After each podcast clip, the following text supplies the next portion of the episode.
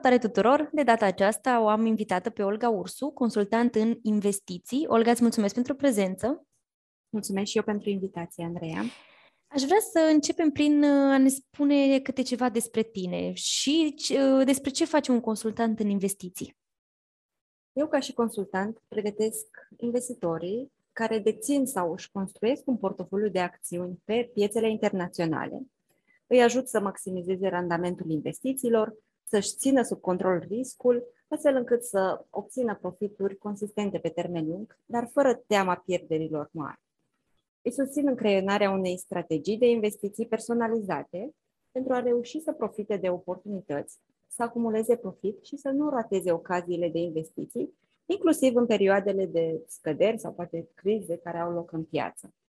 Am fost broker din 2005 până în 2019 acum ca și consultant de investiții, aduc în plus folosirea opțiunilor în completarea portofoliului clasic de acțiuni pentru a putea obține randamente peste medie, fără asumarea unor riscuri mari.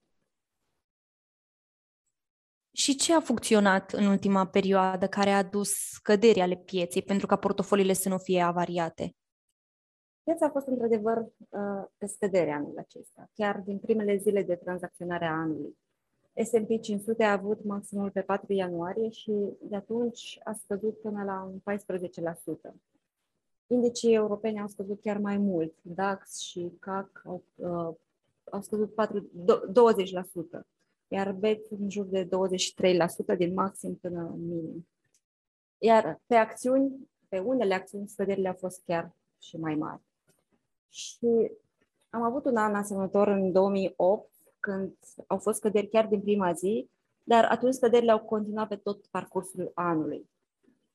Acum, dacă vorbim de perioada curentă, chiar începând de anul trecut, din 2021, strategia buy and hold a început să nu mai meargă. Aș spune chiar că a fost și este în continuare cea mai proastă strategie să păstrezi acțiuni neperformante în portofoliu și să aștepți să revină.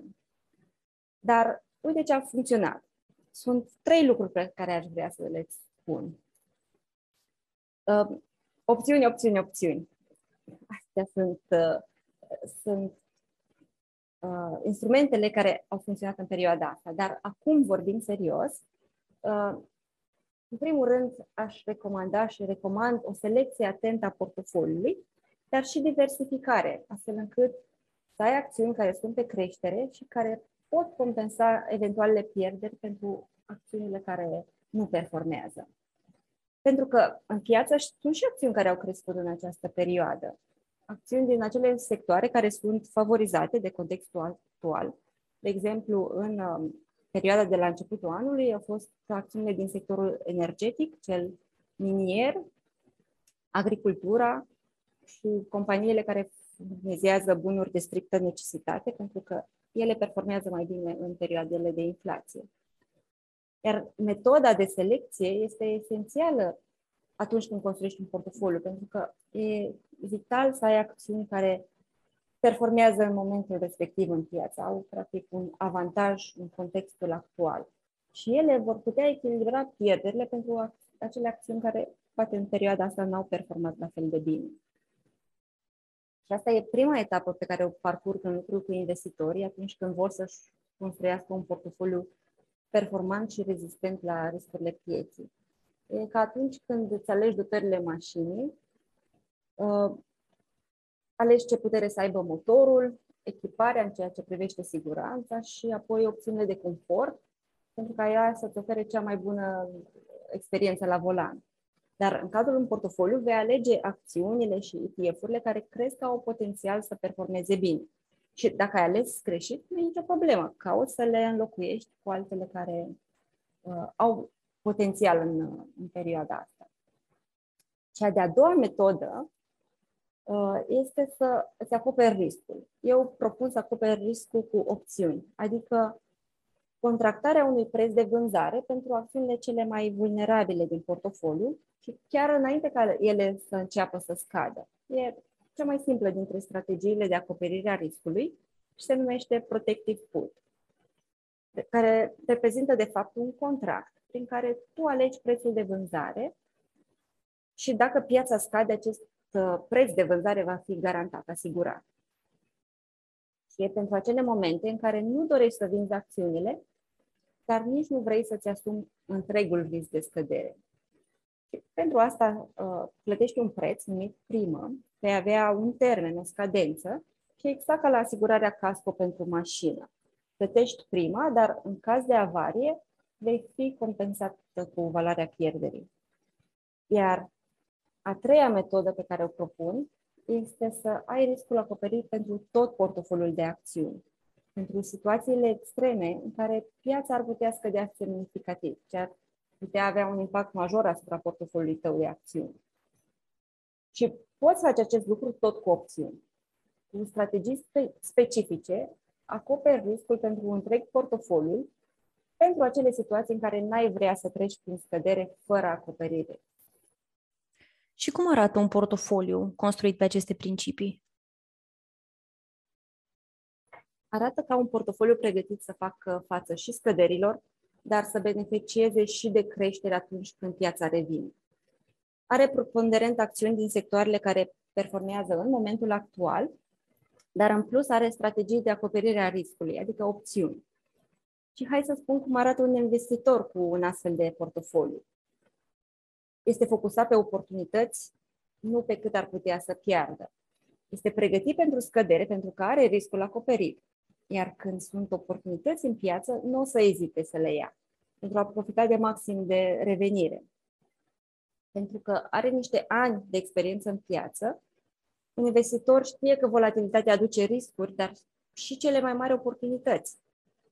Și acest investitor e conștient că nu poate să stea deoparte în, în aceste perioade și știe că are o șansă dacă îi rămân bani în portofoliu. Pentru că dacă rămâne blocat în piață cu pierderi mari, va trebui să vină cu bani de acasă pentru a resuscita portofoliu. Și ca să nu ajungă în un astfel de blocaj, poate să lucreze cu un consultant de investiții sau, și să-și acopere riscul. Și cei care nu își acoperă riscurile și nu au o strategie eficientă pentru a trece prin perioadele de scădere, aceia vor avea pierderi pe care le vor recupera, dar le vor recupera foarte lent. Dar mai ales nu vor profita de oportunitățile pe care le aduce volatilitatea pieței. Bun, Olga, aș vrea să ne spui ce este de fapt o strategie cu opțiuni. O strategie are la bază o previziune sau o așteptare. De exemplu, ca să cumperi, uh, dacă hotărăști să cumperi un pachet de acțiuni pentru că te aștepți ca prețul lor să crească, asta e o strategie și la baza previziunii poate să stea uh, analiza ta sau evaluarea unui alt analist sau recomandarea unui specialist. Dar indiferent de sursa previziunii, cumpărarea este doar primul pas dintr-o strategie. Iar celelalte lucruri pe care ai putea să le stabilești sunt perioada investiției, pe ce termen hotărăști să cumperi, pentru câteva săptămâni sau pentru un an. Apoi poți să stabilești ținta de profit sau când și cum vei vinde atunci când vei decide să ieși din această investiție. Cum uh, ai putea să maximizezi profitul în cazul în care creșterea poate că e mai mare decât te-ai așteptat. Sau ce faci în situația în care prețul nu evoluează cum uh, ai previzionat tu și în cazurile astea, de exemplu, ai putea să stabilești un nivel maxim al pierderii pe care o accepti dacă lucrurile n-au, n-au funcționat favorabil, nu cum te-ai așteptat inițial. Și toate acestea se pot implementa în strategie cu disciplină și cu atenție pe care o acorzi portofoliului tău. Iar opțiunile fac aceste strategii mult mai ușor de implementat. Pentru faptul că stabilești de dinainte strategia, nu vei fi copleșit de emoție sau um, de entuziasm sau panică atunci când uh, o să iei decizii mai, uh, mai sensibile în piață. Vei, vei lua decizii mult mai raționale și mai uh, eficiente. Și în cazul opțiunii, uh, vei putea alege dacă accepti sau nu opțiunea. Pentru că atunci când tu ești cumpărătorul, o vei exercita doar dacă e în avantajul tău Și asta este plusul pe care îl aduce opțiunea, o opțiune într-o strategie. Strategiile se pot face oricum, cu și fără opțiuni, dar opțiunile uh, aduc un plus în cazul strategiilor de tranzacționare. Ne poți da un exemplu despre cum poți face aceste lucruri? Imaginează-ți un pachet de acțiuni din portofoliu pentru care deja ai profit. Și să spunem că au crescut chiar mai mult decât te-ai așteptat inițial. Dar acum că vezi creșterea, crezi că ar putea și urca și mai mult de atât. Și aici apare în general o dilemă la investitori.